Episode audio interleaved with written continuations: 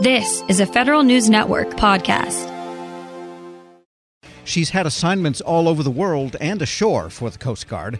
Now, Vice Commandant Admiral Linda Fagan has been tapped by the White House to succeed Commandant Karl Schultz, who retires in June. Shortly before that announcement, I caught up with Fagan at the Sea Air Space Conference, where we discussed, among other things, the critical Arctic. I've been in, in uniform now over 37 years. My first assignment was on the Coast Guard cutter Polar Star, so I've had an opportunity firsthand to uh, visit the Arctic on a ship. I've also been to Antarctica. And I would say change is afoot in the Arctic, uh, and the pace of change continues to accelerate. There's considerably more water and less ice.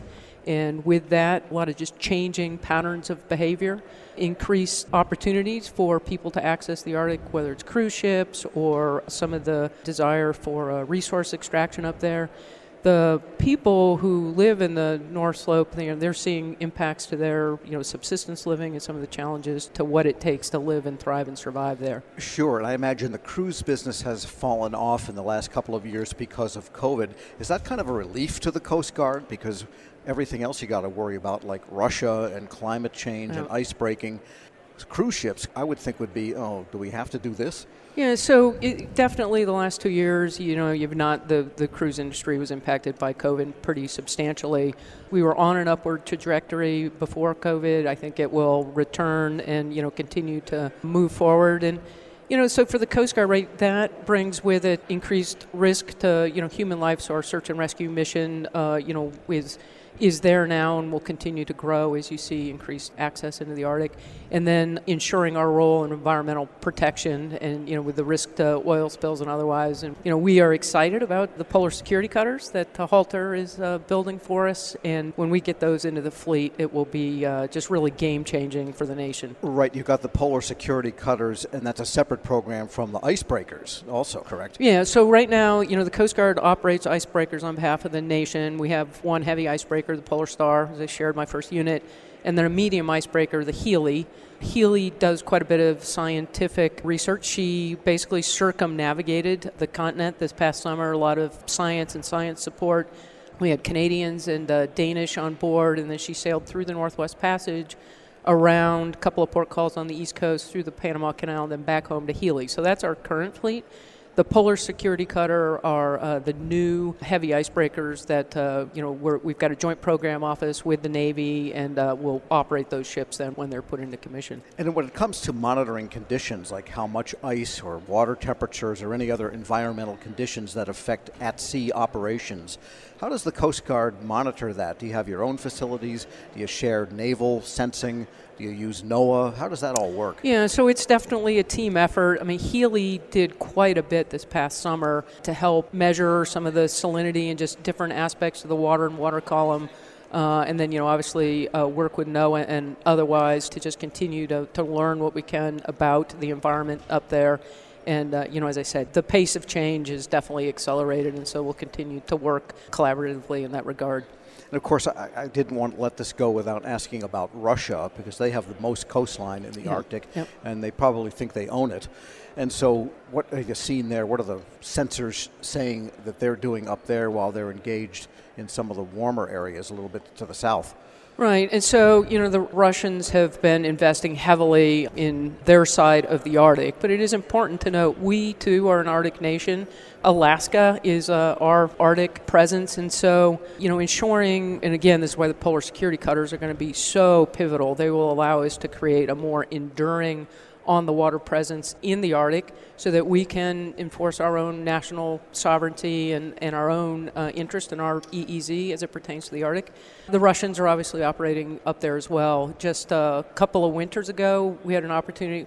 With COVID, the McMurdo mission was uh, postponed, and so Polar Star was able to sail to the Arctic as opposed to uh, Antarctica and uh, you know up along uh, our maritime boundary line that we share with the Russians, and had opportunity to uh, you know interact with uh, Russian counterparts. It was all professional, but uh, good to be able to project that uh, presence in a time of year that we weren't typically in the Arctic. Right. So in that region, if one of our cutters passes one of theirs, it's not like enemies passing, but it's like just two nations. It's two nations interacting professionally, you know, engaged in how maritime navies and coast guards professionally interact with each other. There was quite a bit of communicating and querying back and forth, but it was all professional and nothing uh, belligerent or uh, unexpected.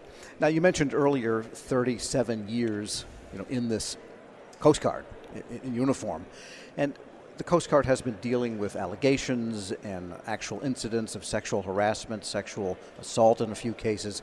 How does that fall to your lap as, as the vice commandant and also a female officer?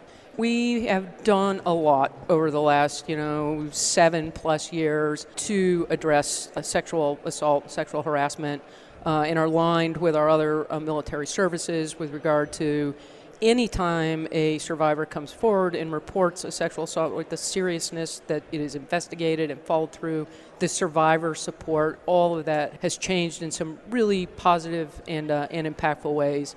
But there is still work to do, and we continue to look at opportunities for preventing sexual assaults from occurring. Ideally, there would be zero, but that is ongoing work because uh, you know sexual assault is a crime and it's investigated, and when found substantiated, it's it's punished as a crime.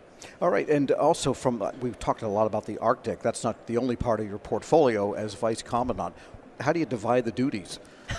So, the Coast Guard organizational structure, we have three star operational commanders, one in San Francisco, which was the position I was in before coming in as the vice, and the other one, the Atlantic Area Commander here on the East Coast in, uh, in Portsmouth. And so they really run the, you know, kind of day to day operations.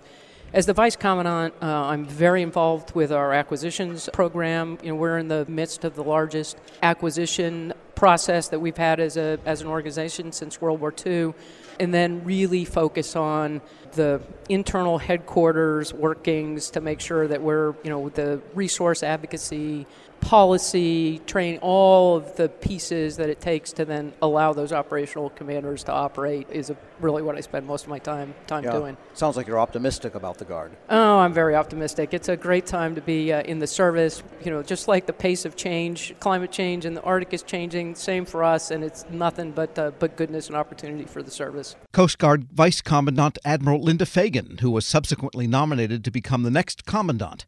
I spoke with her at the Sea Air Space Conference earlier this week at National Harbor. We'll post this interview at federalnewsnetwork.com slash Federal Drive. This episode is brought to you by Zelle. Whenever you're sending money through an app or online, it's important to do it safely. Here are a few helpful tips. First, always make sure you know and trust the person you are sending money to. Second, confirm you have entered their contact details correctly. And finally, if you don't trust the person or your recipient is rushing you to send money right away, think twice before sending money through an app or online. Grab a 30-day free trial of Live by Live Plus, and you'll get unlimited skips, commercial-free music, and all of the podcasts and live streaming events you can handle. Visit livexlive.com slash podcast one to learn more and start your free trial.